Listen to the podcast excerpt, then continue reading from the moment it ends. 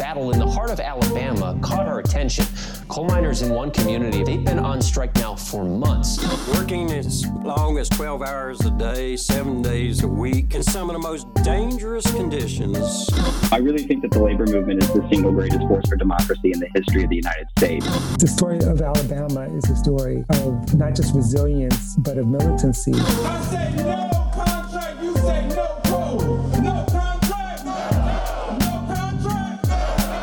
If we ain't all free, ain't none of us free. You're listening to Alabama's only union talk radio show, The Valley Labor Report, with Adam Keller and Jacob Morrison.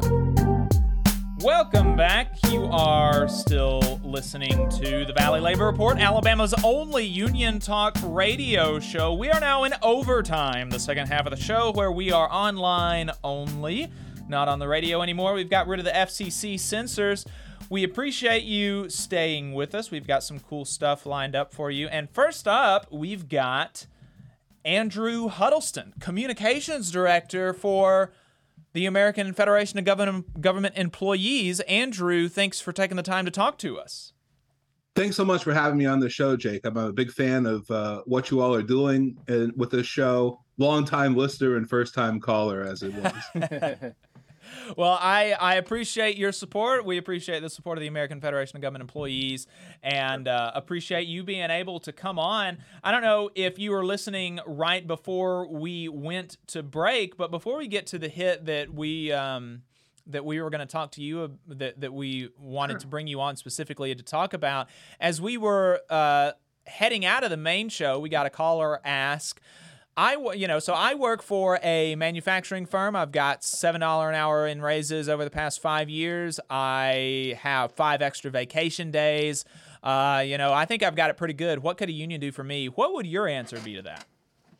Well, there are so many more things um, that a union brings to the table beyond just wages and benefits, but uh, a voice on the workplace, making sure that you've got health and safety, that you have the ability to negotiate um, scheduling to make sure that uh, you have a normal schedule time to uh, spend with your family, re- benefits, retirement benefits, healthcare, so that you have dignity, fairness, and respect on the job, fair pay, but also a dignified retirement. Uh, uh there's so much more that goes into a union than just uh, uh, pay and benefits. And also, I mean, I think that if you look at manufacturing overall, it sounds like potentially um, that is not as great of a deal as it may appear if you look at the data in aggregate for the United States. Right, right. And and one of the things that I mentioned to him is that okay, you know, like let's let let's just say that you're totally satisfied. There is there's nothing else that you want from your job, which you know I, I would find hard hard to believe. I think that there's always there's always more, but but even let's just grant that. Um, that is not guaranteed without a union contract. It can be taken away anytime for any reason unilaterally by the boss without even so much as a consultation. And it doesn't work that way if you're able to get in a union contract that's signed by both parties. Um, and, and there's there's a certain amount of of uh, a binding nature to your employment agreement that comes with You're- a union contract. And, and, you know what is a what is a union? It is the workers coming together to collectively bargain and have some amount of say over the way that you do your work. And that's, you know, you can get all of the money, you know, all the money in the world and still have no say in your workplace. And and that's yeah. something that a union brings to the table that, that you're not going to get outside of outside of that. I, I think that's exactly right. You know, we always say a boss's promise is temporary, but a union contract mm-hmm. Mm hmm. is in writing. Words in writing have meaning in this uh, country, thankfully. And uh, uh, you know that security that you get with a union contract, knowing that next year uh, you're going to have the same deal, and the boss can't just unilaterally change it, right. is uh, something that a lot of people seek. I mean, we and we see how bosses have uh, abused their power all throughout this country, story after story, every single day about that. Exactly, exactly. I, I think that's I think that that's uh, that's that's good enough for me. So, Andrew, we had a last minute addition to the program yesterday. Um, mm-hmm. when I saw when I saw this absolutely outrageous clip from Matt Gaetz, and and I wanted to bring somebody on from AFGE, and, and so that's why we reached out to you. You're the communications director for the American Federation of Government Employees. Uh, it's the largest federal employee union, representing 700,000 federal employees, including workers at the VA. And so to set this up, Matt Gaetz, crazy person, is talking to FreedomWorks crazy people about the VA, which is veterans' preference for care, which is something that I'm sure, you know, we'll get to a moment, Andrew. Matt suggests we just abolish it. Ben, let's play this clip. Here is here is my question to the group. Is it savable? I mean, why not abolish the VA, take all of the money that we are otherwise spending and go to an any willing provider system within our communities. And then if people get bad care, they can vote with their feet. And you don't have a two tier system of healthcare in this country with our veterans and, and with everyone else. So why not, why not, Andrew? Why not abolish the VA? You know, I was watching this clip and, and some of the stuff around it last night in preparation for this. And what struck me was that, you know, Matt Gaetz is really maybe the most extreme formulation of this idea. But everyone on that panel, a host of different members of Congress, were talking about privatizing the VA. And in some ways, we need to thank Matt Gaetz for being upfront about what it is that they're talking about. Because when they're talking about privatizing the VA, they're really talking about the same thing, just doing it slow, more slowly, which is dismantling the entire Veterans Affairs system and uh, parceling it out and uh, sending veterans out into the private sector. But we know that that's not something, uh, a policy choice that's informed by what veterans want um, what the VA does or um, what the data shows us about healthcare outcomes and cost. So, if we look first at what veterans say about the VA, 80% of veterans say that they're satisfied with the care that they get at the VA. 90% say that they would recommend, over 90%, as a matter of fact, say they would recommend uh, another veteran get their care at the VA. We know that uh, the VA is veterans' choice for care, their preferred choice. If they can get care at the VA, uh, they want to receive care from the VA. We also know study after study has shown over the course of many, many years that non veterans who are treated in the private sector have worse outcomes when we're talking about cancer, renal disease, diabetes, mental health issues than veterans who receive care inside the VA. But until this year, really, we didn't have an apples to apples comparison study that showed how uh, what outcomes veterans receive when they're treated in the private sector versus what outcomes veterans receive when they're treated at the VA. Now, thanks to a new study from Stanford that came out earlier this year, we finally do have that data. And what that data showed was that veterans have better healthcare outcomes in emergency situations when they are treated at the VA versus when they're treated at a private healthcare they uh, versus when they're treated at a private hospital. That means they live longer. Uh, there are fewer people dying from preventable disease when they're treated at the VA. So uh, those two things alone uh, make this, you know, a pretty bad idea. But then we need to think about what other services the VA provides us as a society, right? These VA hospitals are not just hospitals that treat our veterans, although they certainly are that. They're also anchors in these communities, right? Places where people come to uh, fellowship and, and uh, connect with their fellow veterans. Uh, they provide economic benefits to these communities, especially the rural communities where many of these places are, uh, many VA centers are uh, uh, at. Um, the other thing they do is they provide emergency care in situations of national emergencies to the general public. So, like we just went through this COVID 19 pandemic, and the VA was very involved in helping to respond to the COVID 19 pandemic in communities across the country. Likewise, the VA plays an important role in training healthcare professionals. Right now, across the country, we're seeing uh, issues with short staffing, including at the VA among healthcare professionals. The VA is responsible for training 120,000 new healthcare professionals every single year. If we take that away from the United, if we just abolish that all of a sudden, we're going to have a lot of problems. So this is a really extreme position uh, that is just not backed up by any of the what veterans want, by the data and information about um, VA care. And if we follow this um, recommendation, what we're going to end up with is fewer veterans getting treated. Um, they're going to be paying more for that care, and they're going to be getting worse outcomes in the private sector. So I don't know how anybody knowing that can recommend that we abolish the VA.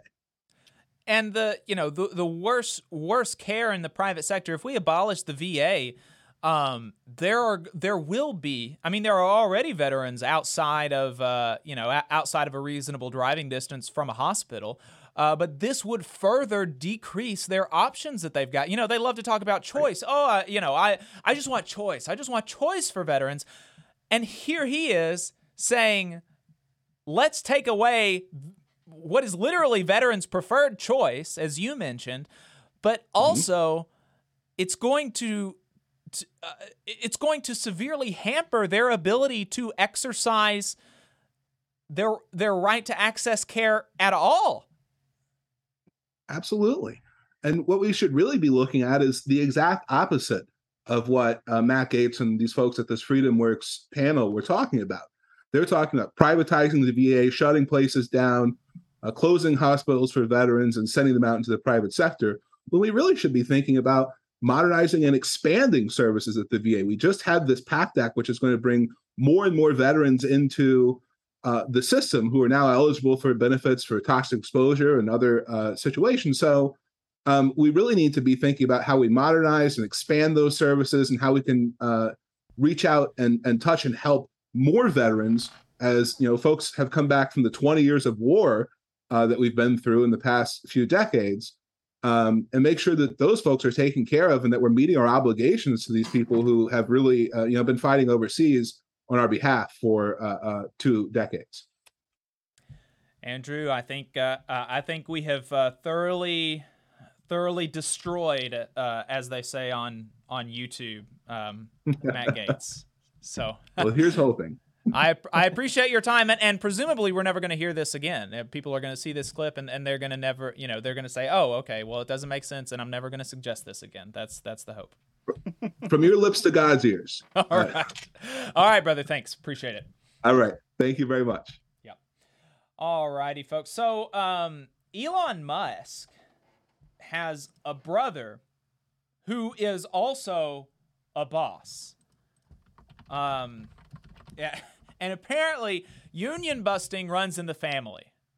So, never procreate with a boss. It- it- that's going to be my advice. Elon Musk's brother, Kimball Musk, apparently a non-profit edu- uh, he, he owns apparently a non-profit educational garden company called Big Green.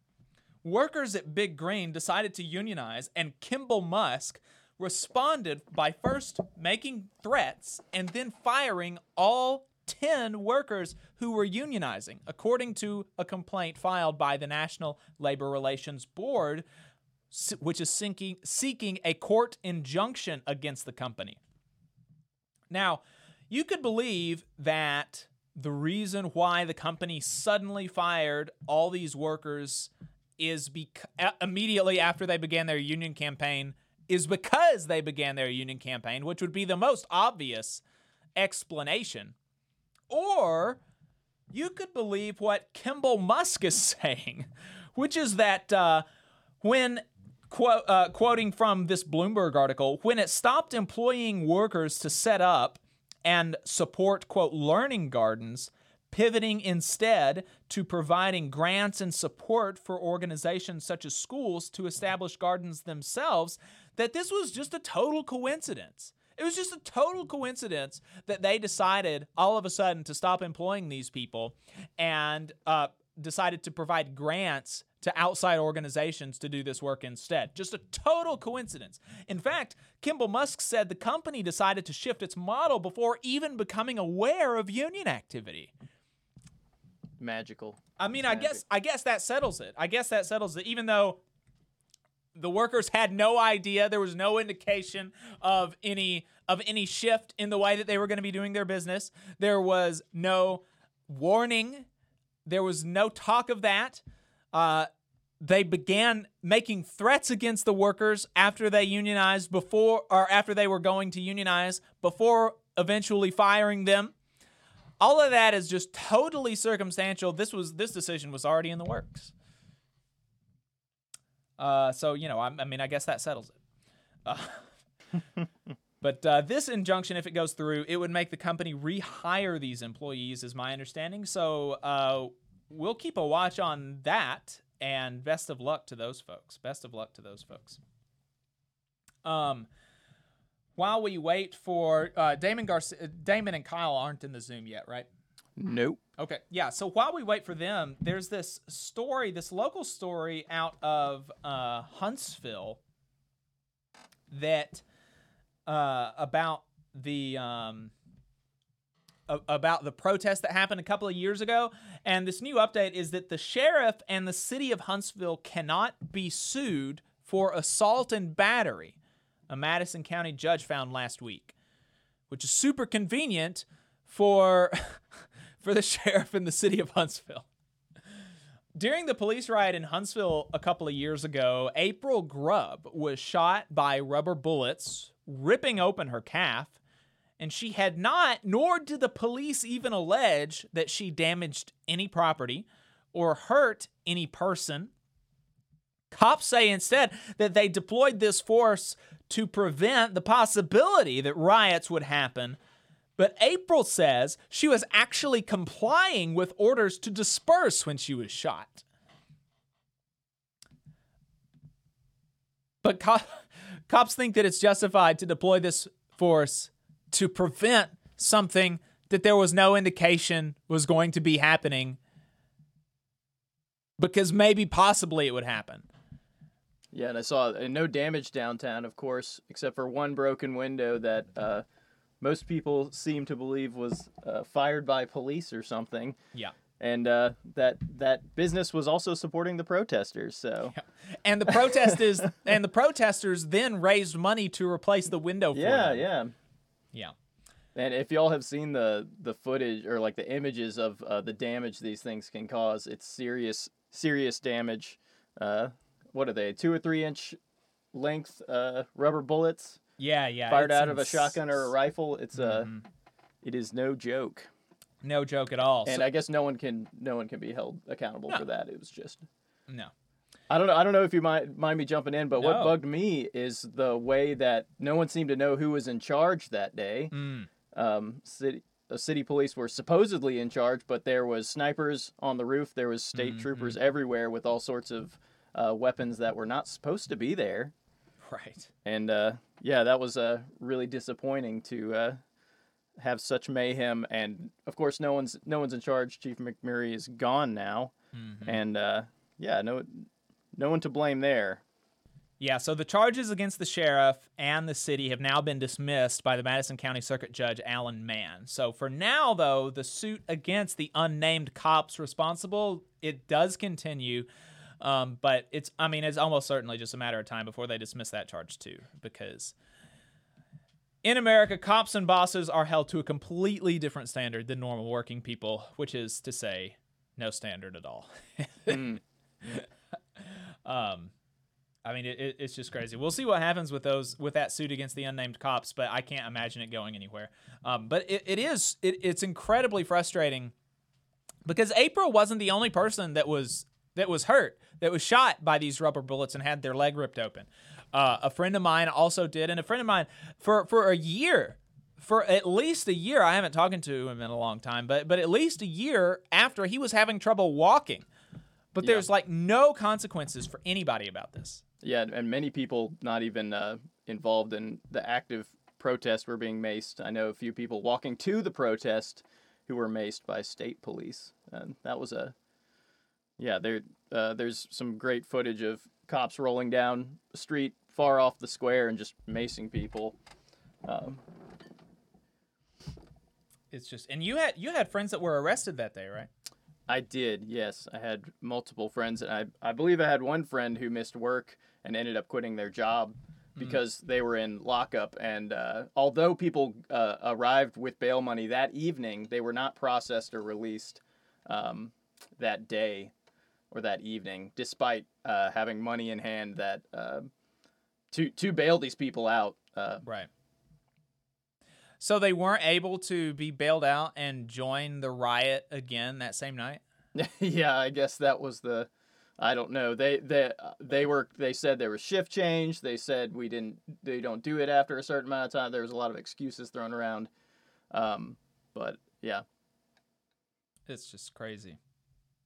Absolutely. and I believe there's legislation to be able to keep people in in jail. Is that right? I think you talked about that previously. Yeah, we, we talked to the Yeah. uh, we talked to the sponsor of the bill actually yeah. for like an Just hour. throw them in jail indefinitely. Yeah, like, uh, who needs them rights? You know. Yeah, under that bill that he was proposing, that almost certainly he's going to propose again in this legislative session coming up after the election. But in that le- uh, legislation he was proposing, you could be thrown in jail, convicted of a felony, thrown in jail for six months without ever having to have damaged any property or hurt any person or even been caught in the act of doing that. But you could still be thrown in jail for quote unquote rioting for six months. And uh, I know personally a few people were held uh, under uh, legal. I mean, they they were. I think some were convicted over the January 6th, but most, almost all of them were dismissed. And one gentleman that they brought to court was in his getting in his car, leaving with the car on, and they dragged him out of his car, and he was arrested. And then they ended up dismissing the charges, of course, because I don't know. I don't see how any any um, any judge could put someone could penalize someone for being in their car trying to leave a protest and then uh You said January 6th, but you meant the June. June 6th, I'm sorry. Yeah. Yeah, yeah. I was like, I was like, political wow. salad, Yeah. political salad. Wow, you had friends who were No. who were in January 6th. Wow, that's pretty. You've got a real. yeah and the real- fbi they're really Ben Ben just has. this is why i'm not a all- co-host i just can't ben has pol- has friends from all political stripes. He's got he's got friends who are arrested at Black Lives Matter rallies. and brother friends all my friends are in jail just Yeah. let me tell you oh man. That would be that would be crazy to be close friends with somebody arrested at Black Lives Matter protests and arrested for trying to overthrow the government. well i mean we've got uh, alabamians in that just got out of ukrainian prisons and we have That's true, alabamians true. that are there's all types all types in alabama you know just- all types. That's right. thanks for correcting me there yes the june 6th yeah. All right. Well, have we got uh, we got Kyle and Damon in the Zoom, or or one of them in the Zoom yet? do not as of yet Don't as of yet. Oh man. Oh, wait, we do have Kyle. He's Kyle. just bouncing in here. Let's get Kyle in here. All right. I told him. I this. told him 11:30, but we've done. He may have been in here. I may have d- done goofed. I told him 11:30, but we we we, we went through the uh, we went through these topics so fast, and we missed one topic that we were planning on talking about today too. Because right. Bobby hasn't shown Bobby hadn't shown up. We were oh yeah. The, so so the thing about the there there's a and I'll, I'll just give like a, a little quick, just a quick update on this. So we were planning on talking to Bobby Watson. He's the president of Steelworkers Local 971, which is one of three steelworker locals representing paper mill workers at WestRock in Fort Mitchell, Alabama. They had a contract ratification vote that ended this morning at 9 a.m. And we had planned yesterday, I was talking with Bobby, and we had planned for him to come on the show and, and announce the results of the count live on air at 10 a.m. Um, but I, I guess the count, I haven't heard from him, but I guess the count is just going long. And i'm sure there's like all, all kinds of stuff going on. You know you got you got people potentially preparing for a lockout. So i don't doubt that there's you know that, that there there's a lot a lot happening there. And and so he he hasn't he hasn't made it in and he hadn't let, let me know what what's going on down there. So um but the strike deadline they had initially authorized a strike uh, last week, and so they sent the 10 day notice to the company um, that they would go on strike Tuesday at midnight. The company came back with another offer, and so they're voting on. They they voted on that. Voting ended at nine. The company said that if they vote it down, they will lock them out beginning Tuesday at midnight. So we could potentially be looking at a paper mill lockout at Fort Mitchell, Alabama, WestRock Paper Mill. Uh, Tuesday at midnight. Um, we'll try to keep you updated on that, and uh, and, and if Bobby uh, gets in touch with me before we go off the air, uh, then then he'll be able to come on after we talk to Damon and, and uh, Damon and Kyle. So that's that's the update on that. Uh, we'll keep you updated though. Maybe we'll we'll have something for you next week for sure. And we have Damon in the Zoom just now. I'm just going to be setting up the frames. All right. All right. So, um, so we have. I'm really excited about this. Uh, it has been a very long time since we've talked to both of these folks. I, um, but uh, Damon Garcia is the proprietor of the Damon Garcia YouTube and TikTok channels, and now author of the new book, The God Who Riots Taking Back the Radical Jesus. We've got him on now to talk about his new book, and to help facilitate the conversation, we've got Kyle Kerns, proprietor of the Labor Kyle YouTube channel, co host of All Gamers Are Bastards, proprietor of Profane Illuminations, a new show by Zero Books, and soon an author as well. And he has a day job, presumably. I don't know what. I don't Man, know. You guys are busy. yeah, dang. Damon, Kyle, thanks for taking the time to talk to us. I appreciate it. Yeah, thank you. I'm so happy to be here. This is exciting. I've been looking forward to this for a long time. Yeah, me too. Nice to be here, friends. Nice, nice to have you here. Adam sends his uh sends his apologies for not being able. He said he really hates that he's missing um that that he's missing y'all. Uh, he enjoyed our conversations a year and a half ago during our fundraising stream for the mine workers. Um, but he is working today.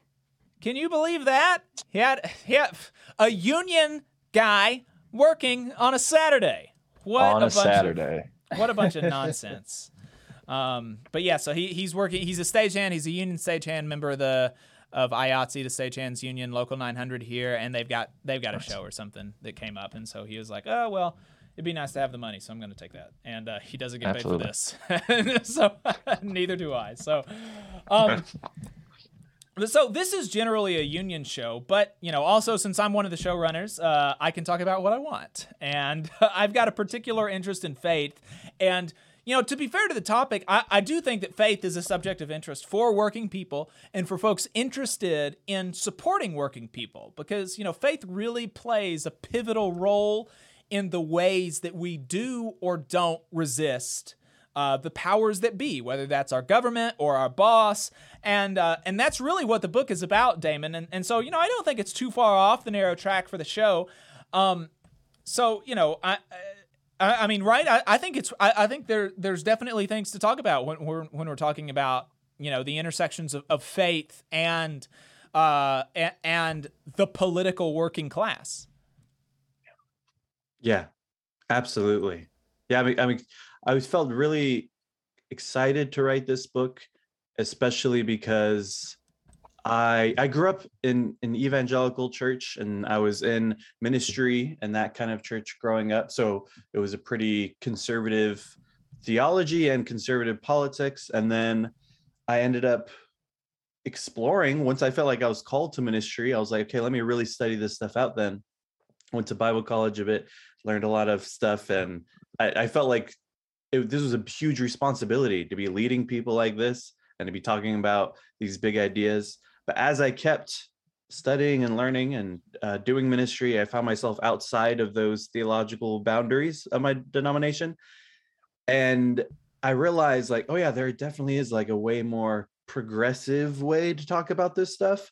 And so I, I definitely like had a season around progressive Christians, but what really got me to be passionate about my faith was understanding that there is an an anti-imperial stream throughout Christian history, anti-colonial stream, and even anti-capitalist stream, and realizing, yeah, the Christianity that's about God being on the side of the oppressed and God being on the side of the workers is well, first off what I'm all about, but I also see that throughout the Bible. God is on the side of the pr- oppressed, uh, and story after story, those who are being crushed by empire after empire, that is where God is to be found. And all this stuff about God's anger and wrath is there, but it's pretty much every time against people who are exploiting others and colonizing others. And so and then even when it's when god talks about like a nation being wicked or righteous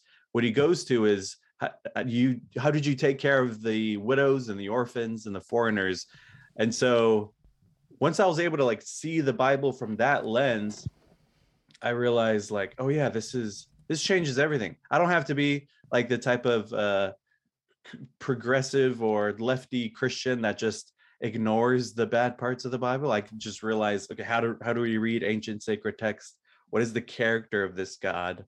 And a big part of what I argue in the book is that this God is on the side of the powerless and the poor as they struggle for freedom uh, to, to take power from those who have the power to make them poor. And that's, Yeah, and- that's also a big part of liberation theology. So that was a big inspiration too.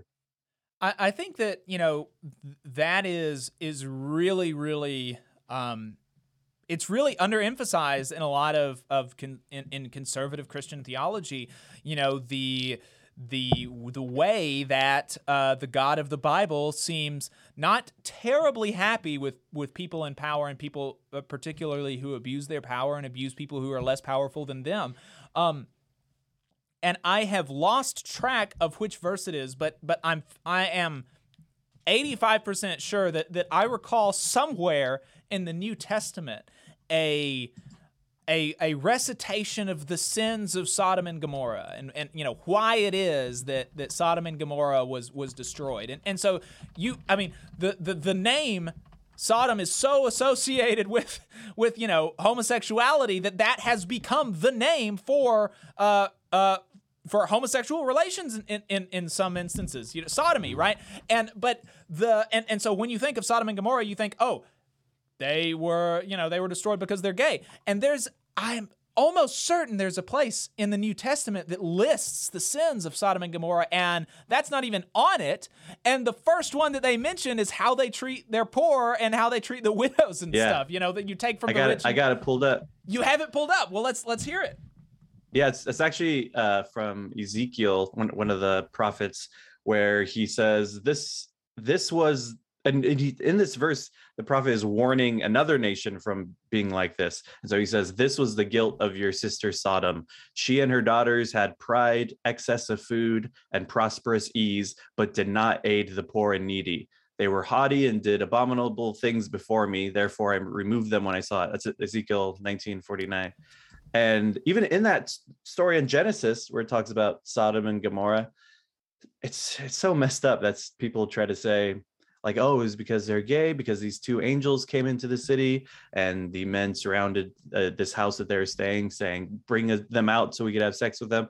But it's like in that situation, the issue isn't a dude being with a dude; it's sexual assault.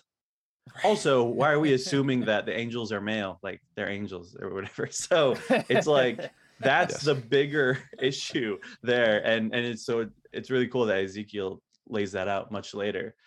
Yeah, Um, and but I, you're I brought that to somebody, you know, when I, because I, I, I always heard, I never heard that about Sodom and Gomorrah. I had no idea that they were, that they had too much to eat, right? That was never mentioned ever in all the sermons that I heard about Sodom and Gomorrah. I never heard that. And so I say, you know, I, I went to some people in my family and I was like, you know, why do you have this emphasis on this thing when this prophet is, is, the emphasis is clearly is clearly here on how they're treating the poor. Why is that not you know why is that not an emphasis of of the sermons that, that y'all have? Why does why does your emphasis in, in the sermons that y'all have not line up with with what the Bible is saying about this story that it tells? Um, and and you know I, I think that it, that gives us a, a good segue to kind of backtrack about how you know my understanding is that all of us have similar-ish kind of faith traditions that we grew up in. Uh, you know, all conservative evangelical. I came from a you know a charismatic Pentecostal type community. Um, I, I I believe that that Kyle did as well. I don't know Damon if if, the community Yeah, I did came definitely. it was charismatic and Pentecostal. Okay, yeah. So Yeah. well, here we are. All of us came out of charismatic Pentecostal traditions, and the folks that I grew up with, at least, I don't know about y'all, they still love me, uh, uh, and I give them that. They have. I, every time I go to my parents' church, th- they they're nothing nothing but gracious to me. Occasionally, I will get preached at, but they do it because they love me, and I understand that. But now, they would say they would say that I'm a godless commie, right? They still love me, but I'm a godless commie, and I'm assuming that the people that y'all grew up with would say similar things. So you know, Damon, you've you've been talking. So Kyle, I want to hit this, give this to you. Talk to us a bit about your religious upbringing and uh, and why you went so wrong. Oh yes. Uh, well, Bible college, just like so many of us, um, I was raised in like a, a holiness tradition in the Wesleyan tradition. So calling it charismatic is like it wasn't charismatic in liturgy necessarily, but in its origins comes from uh, holiness movements in the 19th century, which is in the same sort of context, the context of revivalism, um, of the tent revival, as well as this sort of like um, and a, a, less coherent version of church. And by that I mean like less of an est- in the 19th century there was you know less establishment in terms of Protestant denominations even than there are today. While this had already been you know a, there had been a significant amount of time passing to where Baptist and Presbyterian traditions, especially in the United States, had started to really take hold. Um, the kind of church that I grew up in was something that kind of formed around and outside of that. Um, and what, it, as a result, it was in its origins this very sort of like decentralized kind of worship service, still very Christian, you know, Christian of the Bible in the way that people would be most familiar with it, but something that was very different than how it ended up being. When I I grew up in a very traditional evangelical church in that it had a very strict hierarchy. Mm-hmm. Um, at the top was the pastor, his deacons, and the people that he chose um, to sort of you know rise to that inner circle as friends and family. Um, and then below that was a set of um, staff at the church as well, and then a volunteer staff. Um, and for a really long time, that was basically my entire life. My family was very religious. Um, they're lovely people. Um, we still get along great. But um, mm-hmm. I spent most of my time in church volunteering in music ministry with students, um, teaching Sunday school, all kinds of stuff. Um, the problem was is that not only was I struggling a little bit as I was learning to articulate my own politics. I grew up in a union house. I'm the I'm my my family trade is actually firefighting and the building trade. So pretty much everyone in my family was in some way in a union house, but they're all very conservative and very religious too.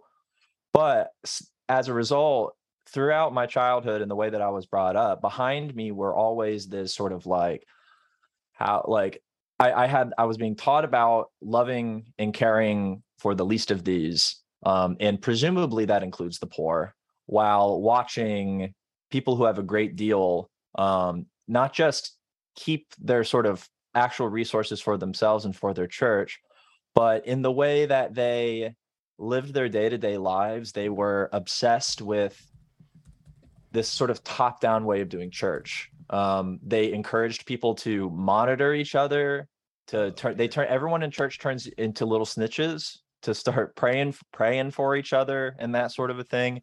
Um, you rather than being affirming and encouraging of people for who they are and trying to figure out some sort of greater project by which the teachings of Jesus can allow us to to to to be bigger than ourselves.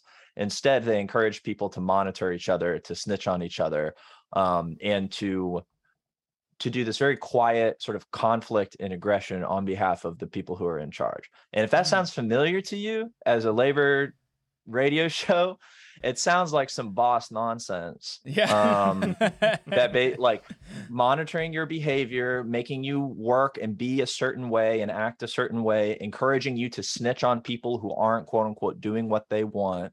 Um, and in the back of my head the entire time was also I'm gay. And like it was hard growing up. It was a like gay stuff was at the center of the culture war. The culture war right. was just now starting to take its shape that we're familiar with, and at the center of that was like gay marriage and adoption. Mm-hmm. And I'm I grew up in Florida, and that was a big conflict for a while whether or not they'd let gay couples adopt, and it just like it came to a head eventually. Eventually, I just couldn't I couldn't allow the the the the really powerful impacts of the teachings of Jesus of Nazareth could not circle the square of the evangelical church I grew up in. It makes me think of what's so important. What I think about Damon's book is that it's it's a it's an attack on church from above, mm-hmm. and this idea that like from below looks like conflict different way of doing church and a different way just as you're saying jake with the thinking through a new way of thinking through faith revisiting the supposed you know narrative of sodom and gomorrah and realizing it was actually different um books like damon's allow us to have a new way of seeing church despite of all of the stuff that we all grew up in that we're most familiar with and that no there's actually a different way to do things um and that's what really resonated with my background i think. Yeah, that's your that is fascinating. I I, I can say, you know, uh, um, in fairness to the church that I grew up in, it was very much not like that. Uh, it is it uh, the de- denomination that they have on their signs is actually holiness. Uh, it's very charismatic in liturgy, but it is very much not top down, and particularly in the church that I grew up at, that each because it's not there's no like in in this particular movement, there's no hierarchy of the denomination. Uh, it's all just a hundred some odd churches that are loosely affiliated with each other, and the the affiliation is so loose that on on opposite ends of the spectrum, you're going to have people who are like li- liberal in that some of them go to ball games, and and conservative in that they don't wear jewelry that are that they don't even some of them don't even consider themselves the up the per- people on the other end of the spectrum actually part of the movement. But that's how kind of loose the affiliation is. But at my church particularly it was a very and i always loved this. And and and now thinking back about it it it kind of confuses me that they don't take this outlook outward but the service is very small d democratic. Um the preacher has my whole life been sickly and so he's at church maybe 50% of the time. So half of their services don't even have a pastor over it they just have some guy leading the service and uh 90% of services do not have a sermon it's all testimony about this is what this is how I feel the Lord has moved in my life this week. This is something that I was thinking about. This is something that helped get my mind up. Um, and and you know, so I, it, it it. But when you take them out of the context of the church, they become exactly like any other evangelical. In that, if the boss does something to you, pray about it or get another job. Right? Suffer in silence. Don't It's fight back. It's your fault. P- p- potentially, it's even your fault. Um, and if it's not, just pray about it. And there's and and I've even had people say to me, you know, that like you're you're never going to change anything. This world is doomed. The world is going to come to an end soon anyway, right? So it doesn't matter even what even if you change anything, you need to get yourself you need to purify yourself. You need to focus on yourself and any bad that happens in the world, accept it, put your head down and move on. And that always seems very that always seemed um you know, there is a bit of a dissonance with how they conduct their services because it's very like anybody, I mean, literally, it's so democratic, small d, that a preacher can be up preaching the guy, right? The guy, and a teenager can walk across the altar and lay hands on somebody in the middle of a sermon and interrupt the sermon, right? This would, you know, so I mean, I think that's really, really freaking cool. And I've always loved that about that church, but it's very much the same as anybody else. And I, I wonder about, you know, I don't know.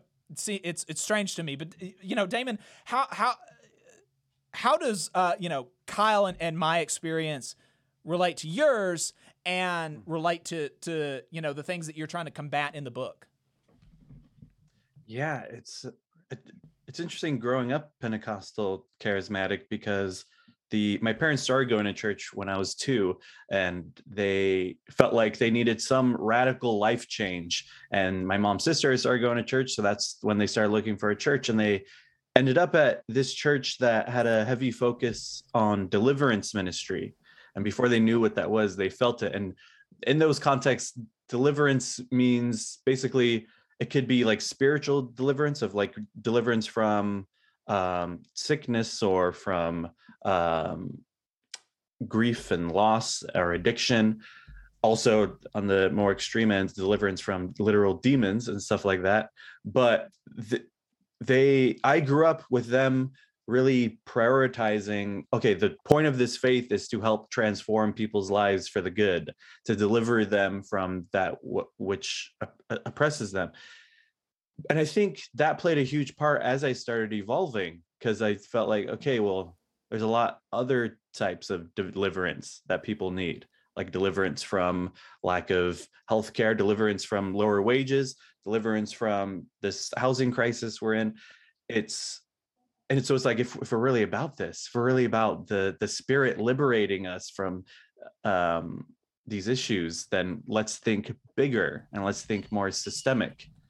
And what we often see is for for a lot of people the fastest way to becoming this radical leftist is through their faith instead of in spite of it and so i continue to be really inspired because that's my story. I know it's Kyle's story. I know it's of your story, Jacob. And it's like, yeah, of course. So so there's a lot of us. It's interesting. I think more people who are like have faith and have these leftist politics.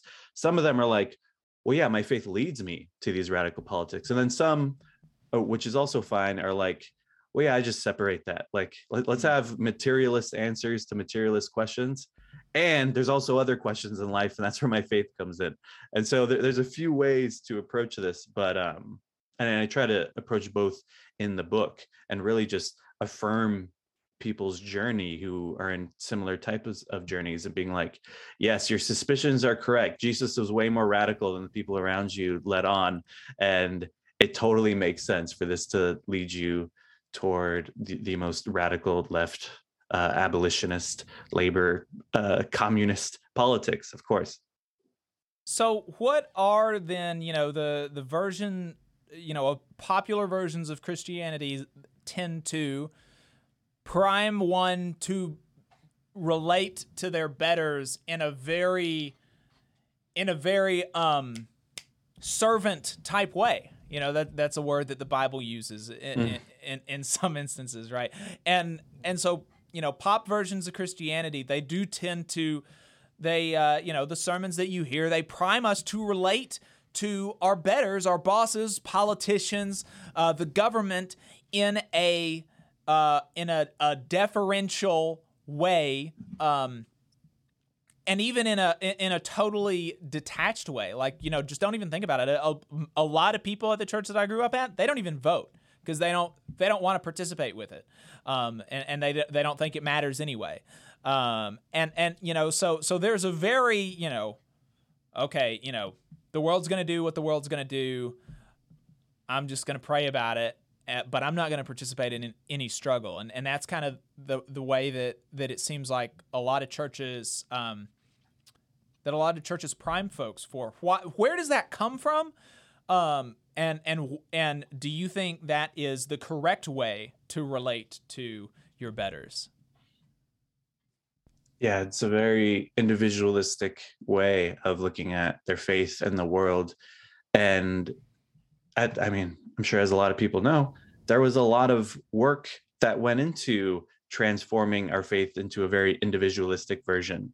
It's, it's unfortunate a lot of these churches act like the way they teach Christianity is how Christians have always taught.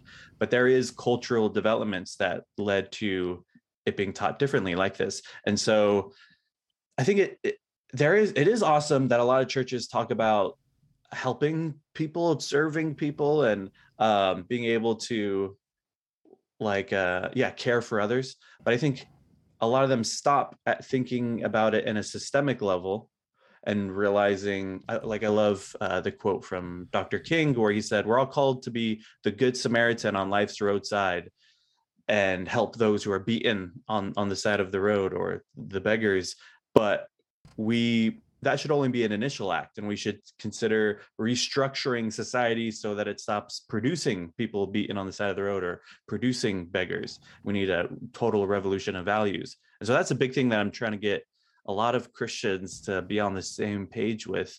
And it's also interesting because with that that narrative of yes it's good to help people who are poor it's good to take care of others it's it becomes more difficult to see themselves as someone who is in need realizing like oh yeah i'm i make significantly low wages too just because I have a lot more than some people I know, I'm still the exploited one in this workplace where the boss gets um, so much more th- than me and pays pays me barely anything where I could barely afford the f- the few things I can afford. And so I think I think it's it's just such a much bigger perspective to realize like God is on the side of the poor and the oppressed and the exploited and those of us workers are part of the exploited. Of course there's varying degrees of the suffering we're going through but we must advocate for ourselves too and be able to liberate each other from this exploitation. In church yeah in church yeah. you hear a lot of pray pray for the pastor. Pray for uh-huh. our leaders pray for the president i mean to repent maybe like the like i they they take all of this stuff that's so very that's so social your job your work the amount of money you make the ability to take care of your kids or your spouse where you're having a roof over your head and stuff like that and it's taken for as it's taken as this like purely you know godly thing right that we have no agency over our world that we have no stakes in our environment and then more than anything the thing that really gets you know that, that that really inspires me toward action i'll say um, uh, is the idea that the person who's sitting next to me in church um, their livelihood their ability to provide for themselves um, is an impersonal thing for me. Uh, that's that that is offensive to me if I want to be offended by one thing, it's that I'm not supposed to care deeply uh, about the people around me, and I'm not supposed to care so deeply that it inspires me towards social action. The idea is that your faith is this thing on the inside, it's this constant form of introspection, just as we were talking about it has no actual impact on the exterior world. We just the exterior world is too messed up anyways. We have to refocus on ourselves and it's like every time i go and i refocus on myself it becomes social again. All of a sudden it's not like the second that it becomes about me it's all of a sudden it's not about me anymore because it's like okay well it's not just me. What about the guy sitting next to me it's just the same thing as that's what that's the principle of organizing at work and labor in the first place. It's just like this is not just about me and i actually do care about the people around me no matter what management or the people in charge give me permission to do. You don't need permission to be a good christian. You don't need permission to intervene on behalf of the poor. You don't need permission to intervene on behalf of your coworkers. In fact if you seek permission they're going to tell you no so you need to just do it anyways because they're not going to help you. You know, like and, and real quick too, I think we see this very individualistic Christianity in the way that calling is talked about or purpose is mm-hmm. talked about, where it's just like, what is your individual calling, the thing you're supposed to do in the world, or rather the career you're supposed to have, um, whose labor you must sell, you, who yes. lets you sell your labor to, that God has for you written in a book that sets history out already. Instead of realizing our each one of our destinies are deeply intertwined we're going toward the future together. And i would say that god is actually experiencing this life with us along with us luring us toward building a better world. I mean if you believe in prayer, then you should partly believe at least that what I'm saying that God mm-hmm. is affected by us and we are affected by God. And um, yeah, it, it totally changes the whole thing when you realize, oh yeah, my purpose is all of our purpose. It's so much bigger than what what is the one little career I'm supposed to chase after. And I think that you know the the focus on um, it, it's really convenient for for the bosses and and you know the government that that there's this whole uh, mainstream strand of Christianity that really inculcates a um, a passiveness from from yeah. folks. You know that that's just super convenient that you know uh, that it happens to help the people at the top. This version of of, of the religion. Yeah, it was very intentional like people don't realize that the word fundamentalists it comes from a group of protestant christians who called themselves fundamentalists in the early 20th century for the first time. And what we had seen as there was wins for labor the and more regulations on uh, workplaces these bus- businessmen ceos started to look like the bad guys. And they were but they needed they had enough money to try to change that narrative and so they hired on different uh, pastors to develop this pro free enterprise capitalism gospel. And and and they're doing it especially also because there are a lot of christian socialists at the time who were like of course our faith leads us to do this work. And so that because that's where the funding was became more and more popular and stronger in our culture. And it's like um yeah that that that, that was very intentional to ha- that we have a faith that's so individualistic and that is so passive toward the exploitation there.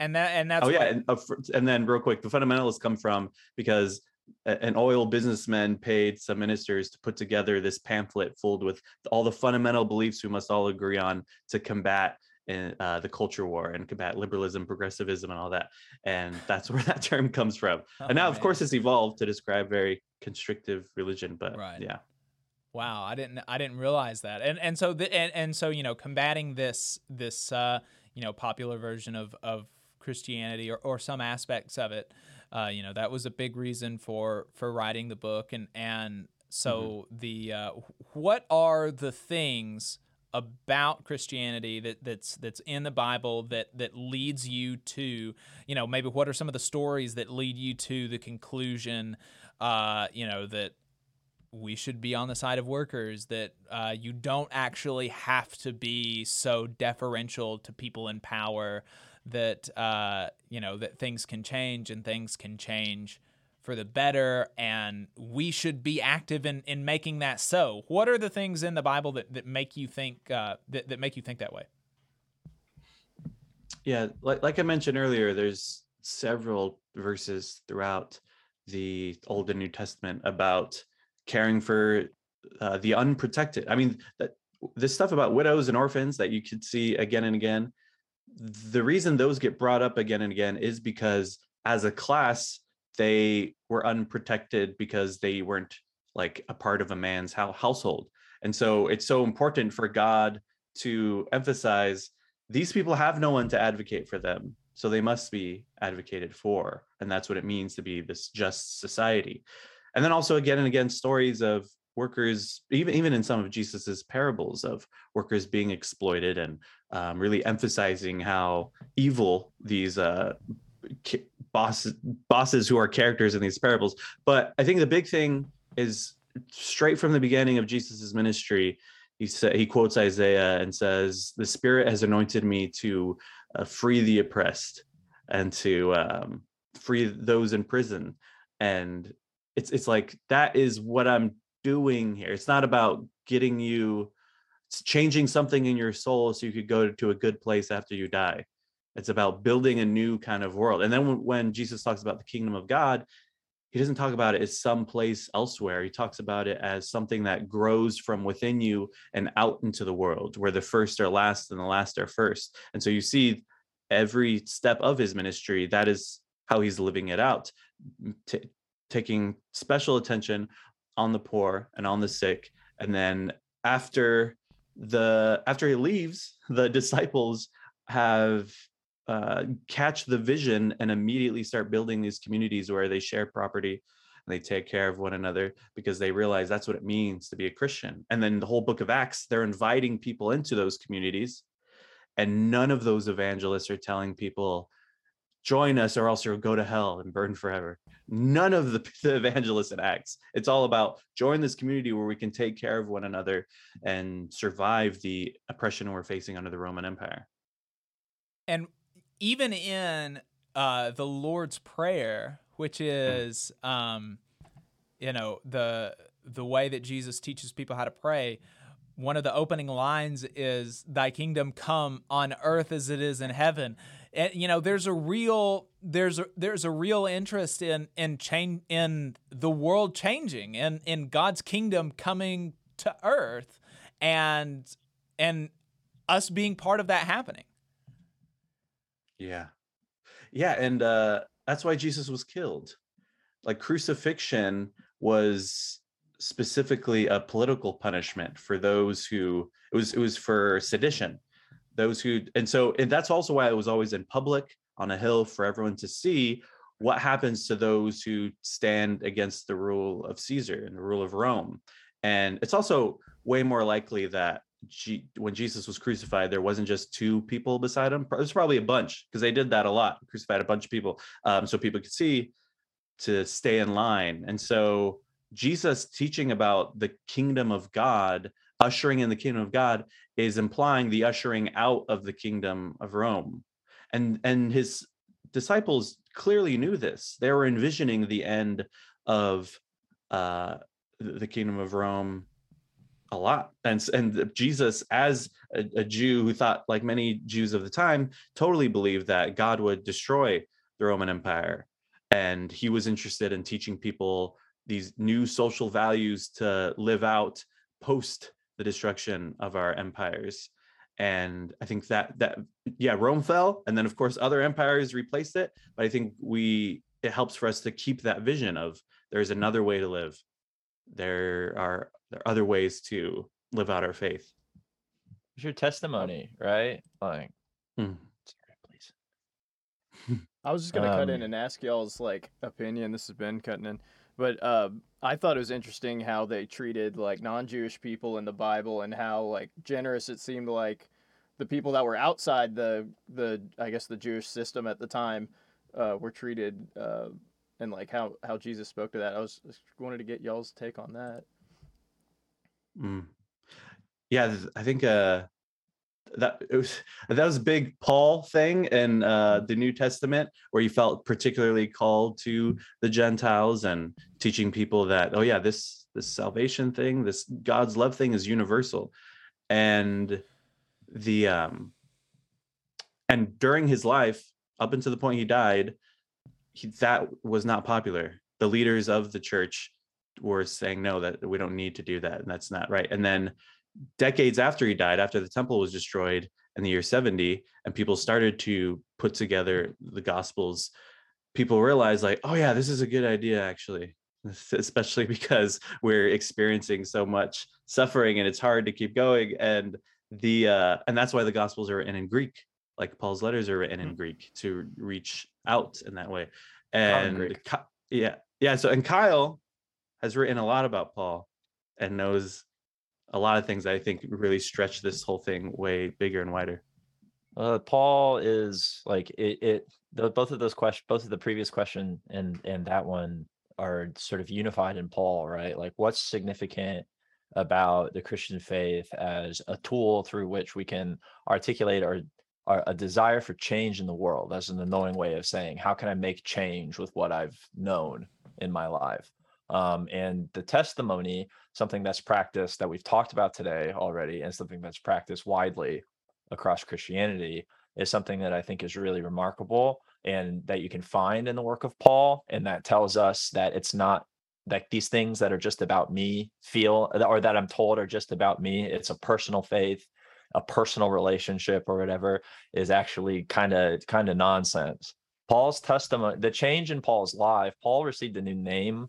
He received an entire new lease on life and he started preaching to people this idea that you can achieve a new body um that that un like it, it through the i- through things like resurrection uh bodily resurrection as well as a rising up of the spirit there's there's uh our will to and desire to make change in the world can actually be an affirmation of something so big and it can actually create promises for the future um that open up our ability to try and think through why something so impactful for me is actually important for other people.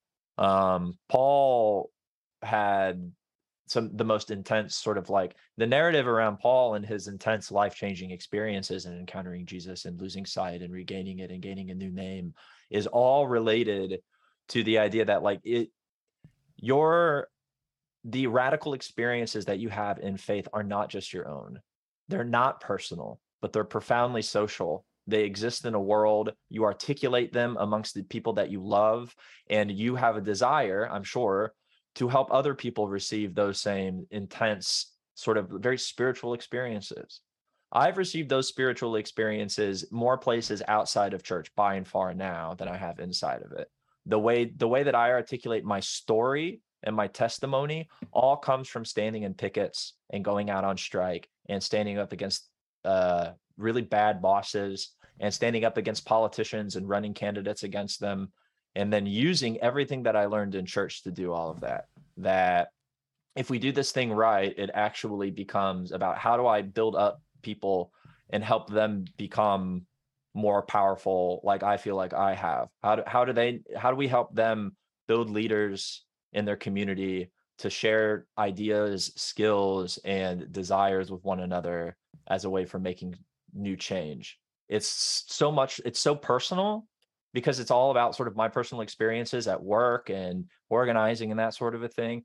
But it also has never once actually just been about me and has always been about other people. And it's taught me everything that I need to know about how to engage in my workplace, how to stand up for people, um, you know, how to articulate that politically, how to talk about it with others, because other people have the same experience too. We just, you know, it tells us a lot about each other, I think. Yeah, and I wanted to say, in in the book, I also mentioned Kyle a little bit and his story. And in order to say that people who grew up like Kyle and people who grew up like us, from the perspective of the God that a lot of us grew up with, it's a tragic story of like they started very good on this good path with these fellow Christians, and then they started being uh, manipulated by these strange philosophies and were led out, and now they couldn't be further from God as uh, leftist labor organizers. But from the perspective of the God of the Exodus, who frees the slaves, or the perspective of the God of Jesus, who talks about liberating the oppressed, from the perspective of that God people like us have been on one long consistent journey further uh, following the calling of this much more liberative god that we actually experience and of course that goes outside of our churches yeah and and I think you know the that's getting close to a pretty good place to end it on. But I did want to make sure that we addressed uh, a, we that we addressed the title of the book. The God oh, yeah. who who riots is a very is a very provocative title, and it came. you announced it in a very provocative time. Uh, you know, we were not too long after the uh, after the George Floyd protests, I believe, when you announced that this book was going to be coming out, uh, and so obviously the the mainstream of the you know of certainly the evangelical churches the only thing that they were concerned with as far as socially if they were concerned about the George Floyd protests was condemning the riots. That was the universal kind of uh, uh, um, thrust of the evangelical church politically at that time. And here you are with a book that is saying God riots. That's you know, that's that's that's some pretty out there stuff, Damon. Well, how do you how do you justify that? Hmm. Yeah, and the subtitle is uh, "Taking Back the Radical Jesus," and and yeah, the the title references Jesus in in the last week of his life going into the temple, and this classic story many people know, flipping tables and pouring out coins, and that when growing up, that story was taught as like this spontaneous temper tantrum. Like Jesus just couldn't handle what he was saying, so he started flipping stuff. But what we see he's more likely doing is a planned temple demonstration, especially after this demonstration on uh, Pas- Passover uh, Sunday when he goes through on a donkey while people wave leaves. Probably just we know this from the historian Josephus, probably at the same time that Pontius Pilate was coming from the entrance on the other side of the city on a war horse with his armies. And so it's like a deliberate lampoon of that. And so in this temple with uh, in, in the demonstration in the temple, he's flipping specifically the things within the outer court that were being used to buy and sell. And he does this to put a temporary hold on their activities to for everyone to hear him and he says you've turned this place into a den of robbers And something I found really fascinating is that a den of robbers isn't where people are robbed, like we may assume. A den of robbers is where robbers go and hide, thinking they're mm. safe. And he's also directly quoting Jeremiah, who also had a very similar temple demonstration. And he like more clearly lays out that way of looking at a den of robbers, saying you're you're doing all of this injustice, and then you're coming in the temple saying, We're safe. It's all good. It's like it's uh and then they try to kill Jeremiah too, but he just got away at that time. And Jesus is essentially accusing the religious leaders of his day of using their religion to hide and avoid the injustices going on everywhere. And this demonstration includes property destruction with the flipping of the tables, looting with the pouring out of coins and freeing the animals that are being bought and sold. Because looting doesn't have to be stealing something for yourself, but rather taking it out of this uh, cycle of consumption for free for people to take. It's there's a spirit of sharing sometimes in looting, and so having that knowledge and then seeing the George Floyd protests happen, and remember the third night in Minneapolis, Uh, the third precinct police station was on fire, and I was watching a live stream of it and seeing protesters dancing and celebrating in front of that fire. And at the time, COVID had also just started. So on the front, a question on the front of a lot of people's minds was, where is God? Where's God in all this suffering we're experiencing? And when I saw that live stream dancing in front of that burning precinct, I said, that's exactly where God is. I, get- I very much felt it. Have already having this um, understanding of God. It's like, of course, that's where God is to be found among those who are exploited and fighting to build a new world and so that's what the the title references and then just throughout the book i talk i'm talking about a lot of stuff to basically just convey this theme that we see again and again god is on the side of the oppressed as we build a new world which will be met with conflict but uh, through solidarity and action is how we get there and that's what jesus was all about and so yeah that's basically the whole book Damon Garcia, the book is The God Who Riots Taking Back the Radical Jesus. Kyle Kerns, proprietor of the Labor Kyle YouTube channel, participated in the conversation. We appreciate both of you. Damon, where can people find your work other than anywhere they find books? yeah, I got damongarcia.com. You can follow me on Twitter and Instagram at who is Damon. You could send me a DM and say, Hey, I heard you on the Valley Labor Report. That'll make me happy. It was a great time. I love being on here. And Kyle, what about you? Did I get all your plugs or were there some that I missed? Yeah. Labor Kyle on stuff and Twitter and whatever. Follow me. I got some stuff up at uh, the Zero Books YouTube channel as well. Uh, if you'd like to go watch, uh, that'd be fine. Yeah, and you told me that you're you're coming out with a book. I won't I won't talk about what you said it was about because I don't know how much of it is public yet. But we're very much interested in in bringing you on to talk about it. Can't wait. All right. Yes. y'all. a lot of new and exciting books. Yes. So awesome. All right, Damon, Kyle, I appreciate your time. Thanks for coming on. Thanks, you. guys. That's going to be it for us today on the Valley Labor Report, folks. We appreciate your time. Um, just a reminder the UMWA Strike Pantry always could use donations. You can uh, send donations to paypal.me slash UMWA Strike Pantry. The Alabama Troublemaker School is on Saturday, October 15th. Two weeks from today. Register now at labornotes.org. Uh, Your Vote Matters Educational Forum happened. Oh, this is a past event. You can leave us a voicemail at at 844-899-TVLR. You can buy a hat or give us money on our website, tvlr.fm slash store and tvlr.fm slash donate. See you next week.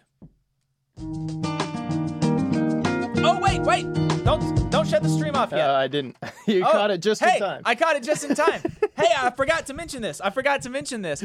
I'm going to be going live here tomorrow at 9 a.m. with Ben Burgess for double overtime to talk about my uh, recent appearance on a local conservative uh, radio program.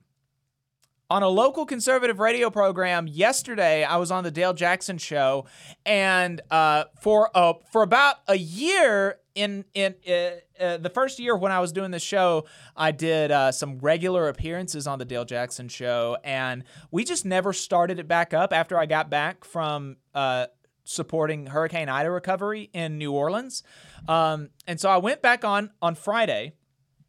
I went back on on the Dale Jackson show on Friday, and I want to.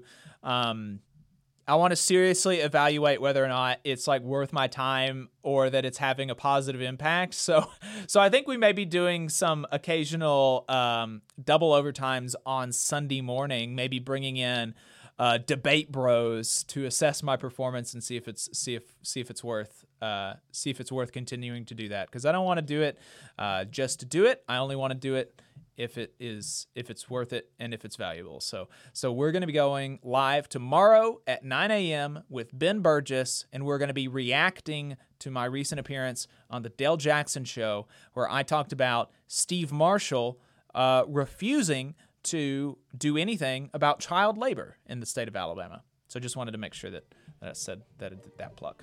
Uh, so see you tomorrow, actually, and then again next week.